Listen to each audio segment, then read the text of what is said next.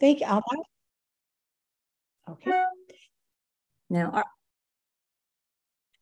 Good evening. Today is Wednesday, November 30th, and we are studying the Big Book of Alcoholics Anonymous.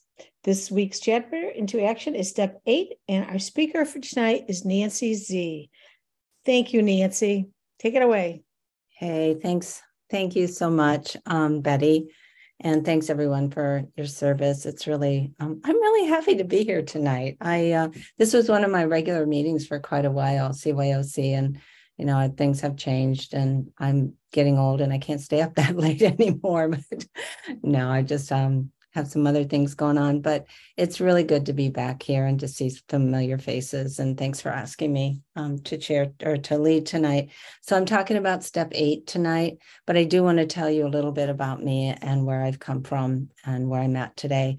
Um, so I believe that I came out of the womb a compulsive eater. Um, I used to blame my mom for having a weight problem as a child because she told me that when I was a baby, I would cry a lot and she would feed me. That's what she did when I cried. Of course, she had three little ones. Um, she had four kids within four years. So she had three little boys running around. She didn't have time for a crying baby. So she'd give me a bottle. And I used to blame her. You know, you created my fat cells.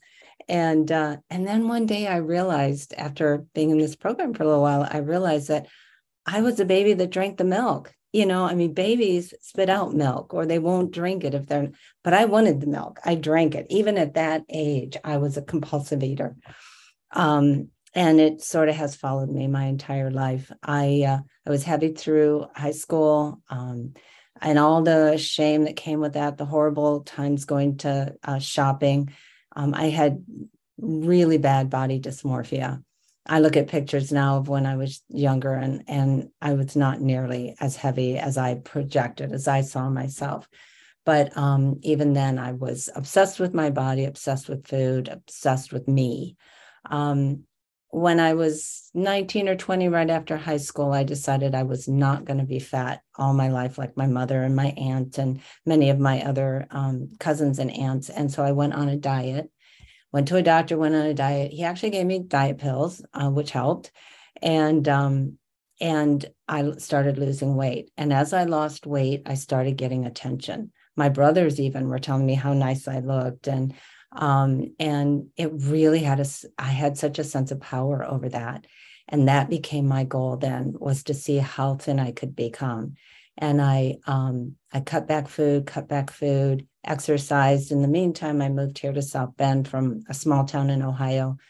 Um, and uh, by the time I, I had moved out here when I was 17, I met my husband when I was 18 and I married him when I was 19.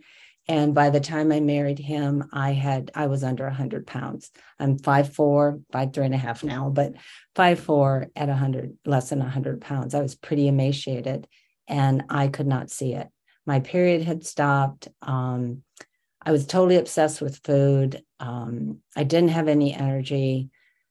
Uh, and my life was pretty crazy. After I got married, I um, I lost the ability to starve. Uh, I couldn't. I was alone a lot because my husband worked night shifts, and and I'd never been alone that much before.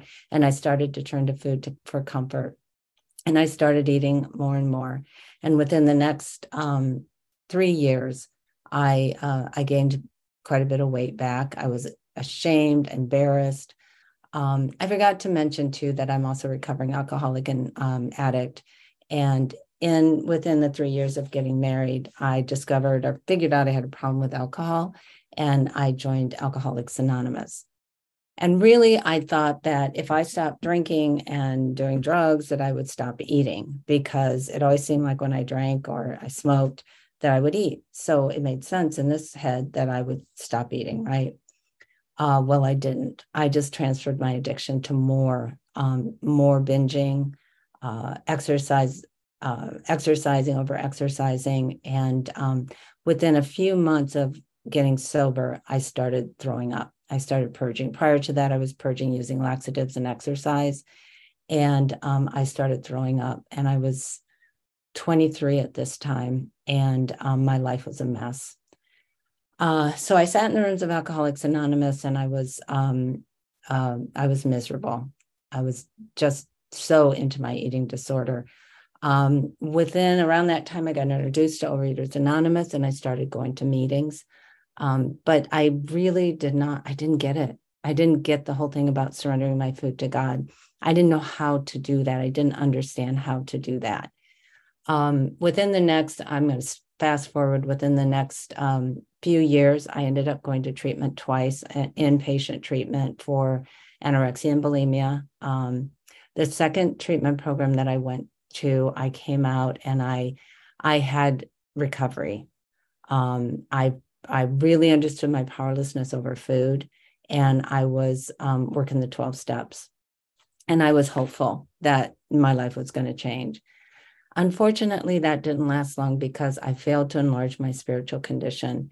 And um, food was still my God. Every moment of the day, I was thinking about food, what I was eating, what I wasn't eating, how many calories I had, what my body looked like. I mean, it was just a litany of insanity. And um, I stayed, quote, abstinent. And in other words, I didn't throw up, uh, binge or throw up. I didn't throw up. I did binge, but I didn't throw up for almost three years. And at the end of that three years, um, that's a lot of willpower. Um, and I broke and I threw up and I was right back into bulimia as as bad, if not worse, than it had ever been. This went on and off uh, for the next several years. Um, all in all, as I counted it up, I started binging and purging, vomiting when I was 23 or 24 and I stopped binging and purging and vomiting when I was 62. So quickly do the math there. That's a long time to be in this eating disorder. I did a lot of damage to my body. I did a lot of damage to my soul. I did a lot of damage to my relationships. Um, and yeah, and it was not it was not a pretty life, let me tell you. Um, but you know, and I, so let me just kind of back up. I was in OA then until 2009, 8, 9, something like that. And then I left because OA doesn't work. Right. So I'm going to go find another solution. So I was out for, I don't know, seven, eight, 10 years, something like that, looking for other solutions. And there are some great solutions out there. I will tell you, there really are. And they work for other people, but they did not work for me. And there's someone in this program who says, you know i would i would start something new and it would work a little while until and then it and then it stopped working and it never worked again. And that's how i was you know i'd get this great new plan. Um, i gravitated towards neuroscience so i'm going to try to you know regrow the pathways in my brain to think differently. It really isn't like a science but um but uh and i would be gung-ho about it and i'd do it for like a short period of time and then boom i'd be I'd relapse and then I'd be right back into the food and the purging and the misery. Um, this went on. I came back into OA in 2017. And um, in December of 2020, I hit my bottom uh, with binging and throwing up. And I called someone and asked them to be my sponsor. And from that day forward, you guys, I can't explain it, but from that day forward, I have not had one urge to binge or vomit. Uh, and that was a consistent part of my life. I got some really horrendous stories about about um, practicing my disease, and I don't. That was my the miracle in my life. Um, so I have been abstinent from binging, purging, and sugar since December twenty second, two thousand twenty. Um, I restarted my abstinence this past April because I decided that'd be a good idea to try one of my yellow foods um, and not tell anybody about it. I was just going to do it on my own, right? Because I can handle this. And um, and so I did, and I couldn't handle it. Uh, I got pretty crazy, pretty obsessed with food, and um, again, I hit a bottom. Um, and I was on my knees in tears, crying and begging God for help. Uh, so, by the grace of God, I did get help, and I did get back on track. And um, so that's, I don't know, April, eight months, nine months, something like that. And I have such a freedom today. It's it's unbelievable to me the freedom that I have around food. Um, I'm very cautious about my food. I'm very protective of my abstinence. Um, but I do not obsess about food. I do, I can go where not my food is being served and not have a desire for any of it. And um, and I live in gratitude today. I really am have been doubling up on my gratitude, and uh, and I have so much to be grateful for. So um, that brings me up to where I'm at today, and step eight. Um, okay, Nancy, you have ten minutes left. Oh, thank you, Jackie. God, that time goes so fast. Okay. Um, then I'm going to just tell you where I'm at with the steps and with step eight in particular. Uh, I, I am going through the steps again. I this is the third time that I've gone through them since I got abstinent in 2020. And um, the last both times that I went through it, there was a person on my uh, on my four step who was a previous boss of mine who fired me. And I I did not just resent this man, I hated him. I hated him. And every time I thought of him, I would get sick to my stomach. And I and I I knew that if I ever ran into him, uh, I don't know what would have happened, but I never wanted to run into him. And um, I, he was on my fourth step, but he never made it to my eighth step because I didn't think I'm, that I owed him an amends. He owed me an amends. I didn't owe him an amends. And um, as I was preparing, so I I've done the fourth step again. He was on my fourth step, and this time around, I was able to see through the process that I used during the the fourth step, the resentment, I was able to see my part in it so clearly, so clearly. And for the first time ever, and this is the third time through this resentment and uh, with this person, for the first time ever, I saw the truth of what happened. I saw my part in it and how I had behaved, um, and how by my behavior um, generated his actions to fire me. I could never see that before. Um, and I was I was shocked when I saw it. And someone said to me after I shared that with them, they said um, something about putting him on my eight step in my eight step list. And I my first reaction was, hell no, I'm not going to do that. And then my next reaction was a sense of willingness to put him on my eight step list. Um, I don't know if I owe this man amends. I will find out as I continue to work through my steps, but I am willing today to put him on my eight step list. That in and of itself is huge. And when I started um, um, reading up on this step, and I, in the big book, it says um, it starts out with now we need more action without which we find that faith without works is dead Let's look at steps eight and nine. We have we have a list of all persons we have harmed and to whom we are willing to make amends.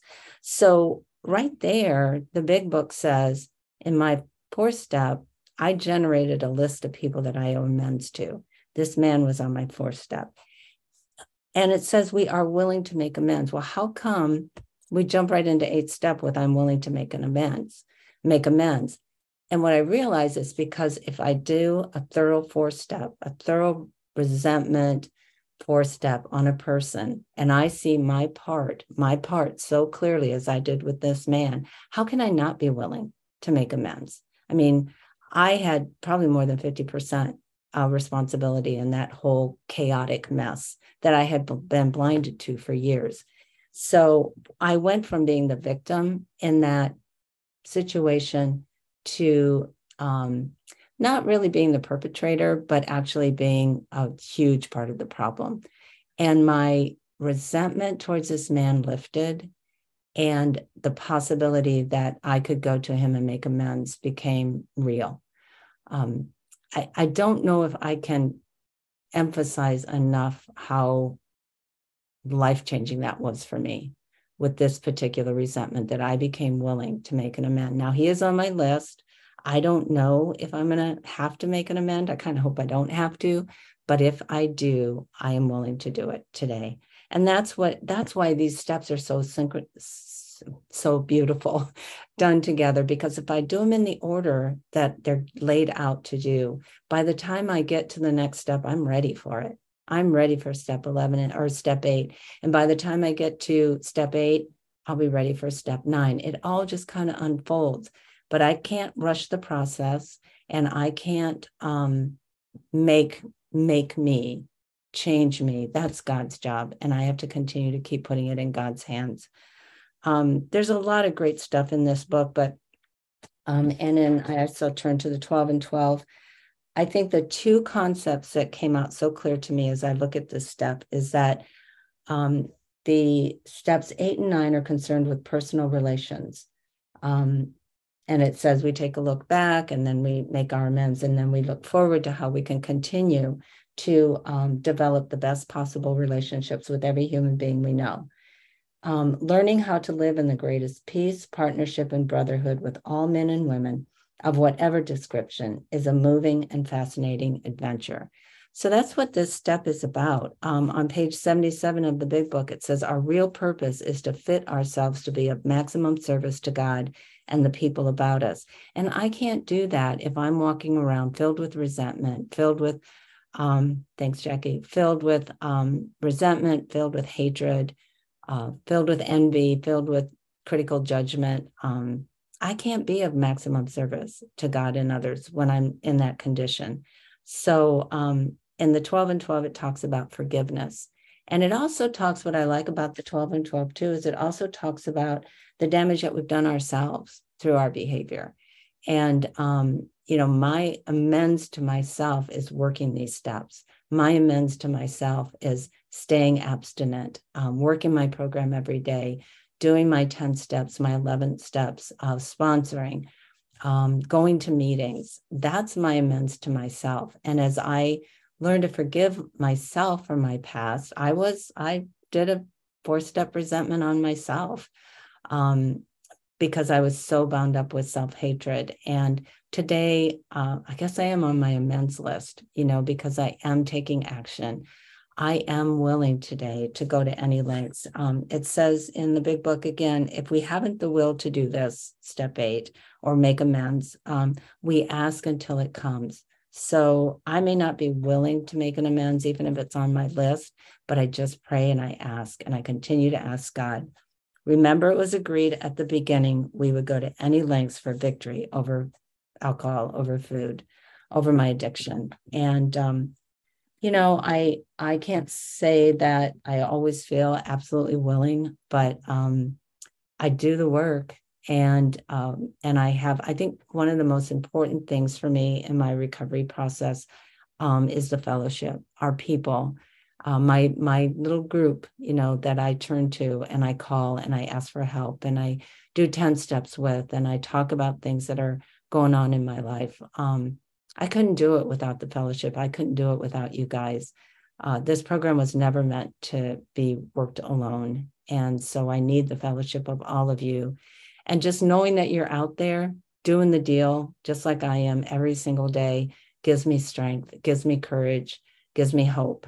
Um, and that's really um, what I want to give to others today, too. I'm really grateful to be here, grateful to be a compulsive eater, bulimic, anorexic, restrictor in recovery today. And um, it's a miracle. Thanks. Thanks for being here. Thank you so much, Nancy. What a wonderful share. Okay. Um, we will now open the meeting for questions or for three minute shares. As this is a big book study, sharing and questions should relate specifically to the chapter and step being studied this week. We ask you to accept this guideline in order to keep the meeting on track. If you'd like to share or ask a question, please raise your virtual hand, which is under reactions, or star nine if you are on, you're on the phone. And the Zoom host will call the raised hands in order and ask you to unmute when it's your turn. With the timekeeper, Jackie, please set timer for three minutes for each share and announce when time is up. If the speaker is asked a question, please allow three minutes for the answer. Okay, uh, Meredith, take it away. Um, Stacy? Can you unmute Stacy? Hi, um, Nancy. Um, I've known you for a while now, and you've known me, but I've never heard your full story. And wow, I was so touched by it. Um, I could relate to it so well and I don't even know what to say. Um, I just basically just um, was in the kitchen and I just started to cry because how much it really touched and I could really resonate with it. As a bulimic, I guess as almost an anorexic, just everything. Um, just thank you so much for um, sharing your story tonight. I really had to hear it. Um, because I really have been struggling lately. So thank you. And I'll pass with that. Thank you, Thank Stacey. you. Would anyone else like to share?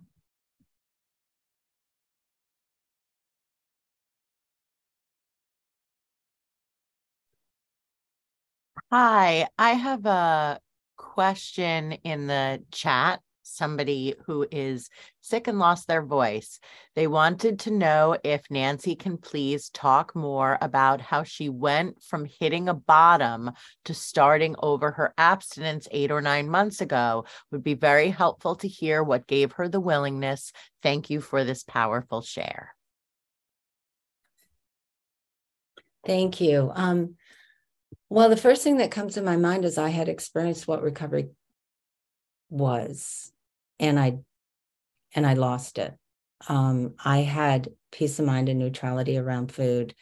I had a fellowship around me, and as soon as I decided to um, pick up and be dishonest about it, it was like um, you know someone says when i'm dishonest um, it's like putting a sign in my heart keep out god and that's how i felt i felt um like i felt like i was alone so utterly alone and abandoned and i mean it it was just a horrible feeling and i knew that i didn't have to feel that way because i had had freedom from that. So i think it was i think that was it. It was just the emotional turmoil that i was going through and um the fear um and the like i was once again on the outside looking in and that's where i had been uh, um, all my life and i didn't want to be there anymore so it was a pain it was the pain that made me willing to um, start over again i hope that answers your question Thanks, Nancy. I'm gonna make myself up next. I'm Meredith B in Nashville, compulsive overeater. Um,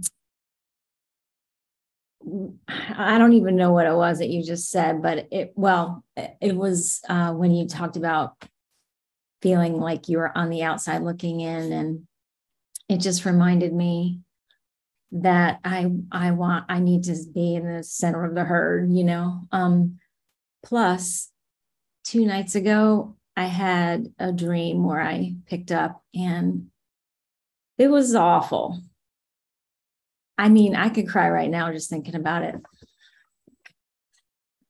I mean, it's, I can laugh about it when I retell it because not only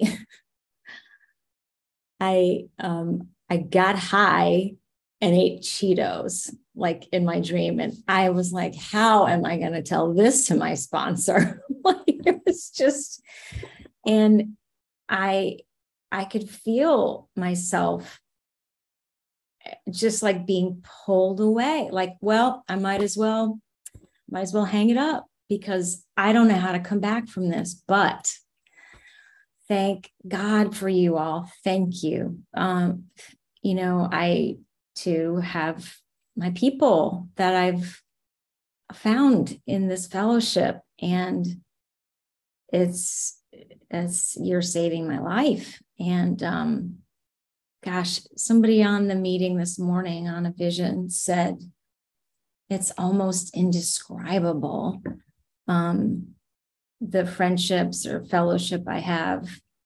And it is, it just is. I was talking to somebody at work today who um, she was trying to, she was, she's been commenting on my appearance, which has bothered me.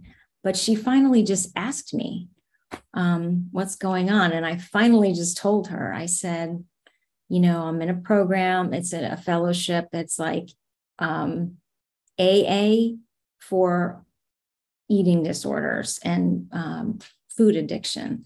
And we talked about it. And you know what? She opened up to me and said, and she's, um, I mean, we pulled her out of retirement to do this job. So she's in her 60s. And she said, I used to do that. She told me about, you know, her stint with bulimia. And so, you know, there's a door open there, but she just was talking about my aura, which I mean, I don't know. I just,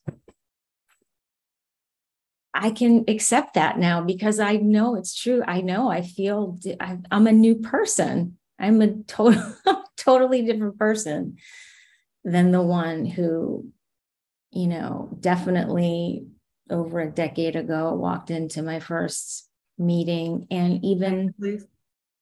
thank you and even since May totally changed.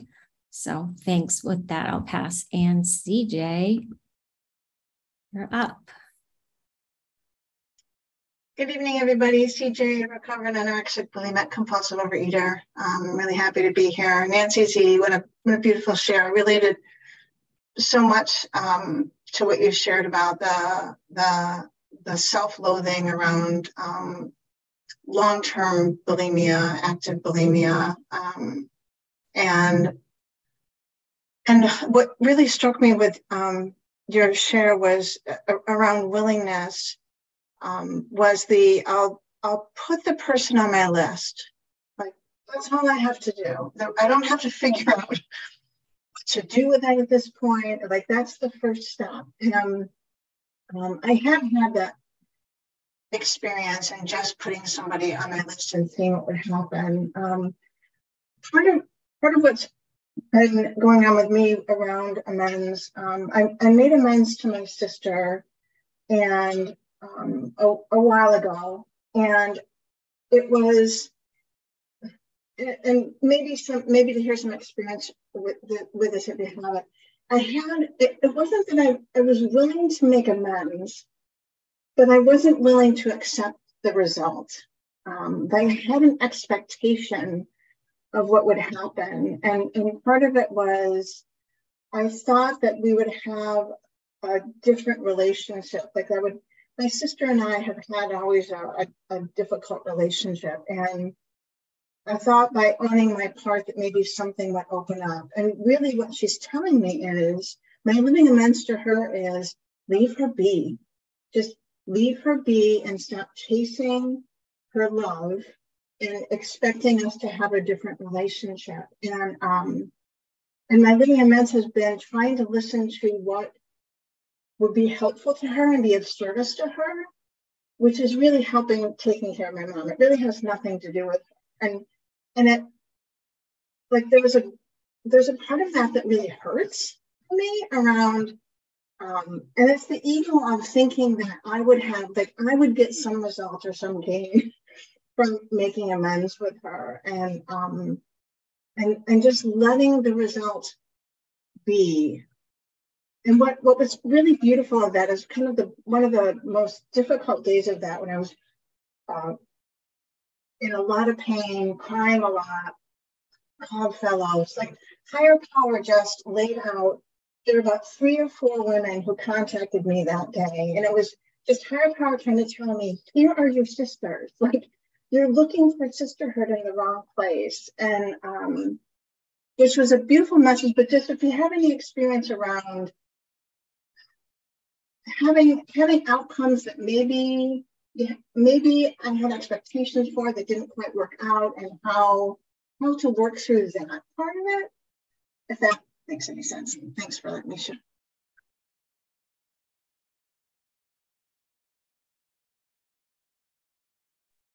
Sorry, did you want me to speak to that, CJ? okay.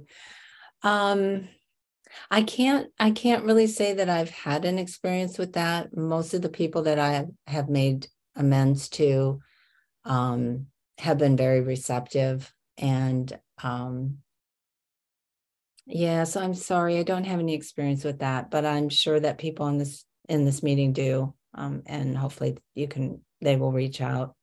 Thanks.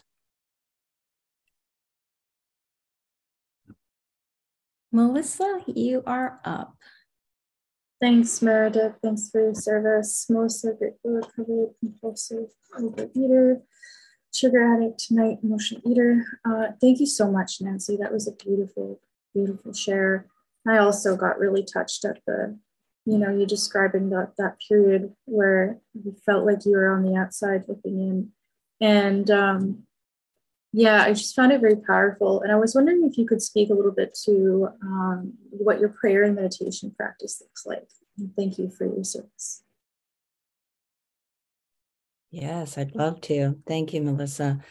Um, so when I get up in the morning, I have half an hour at least that um, that I spend in prayer and meditation.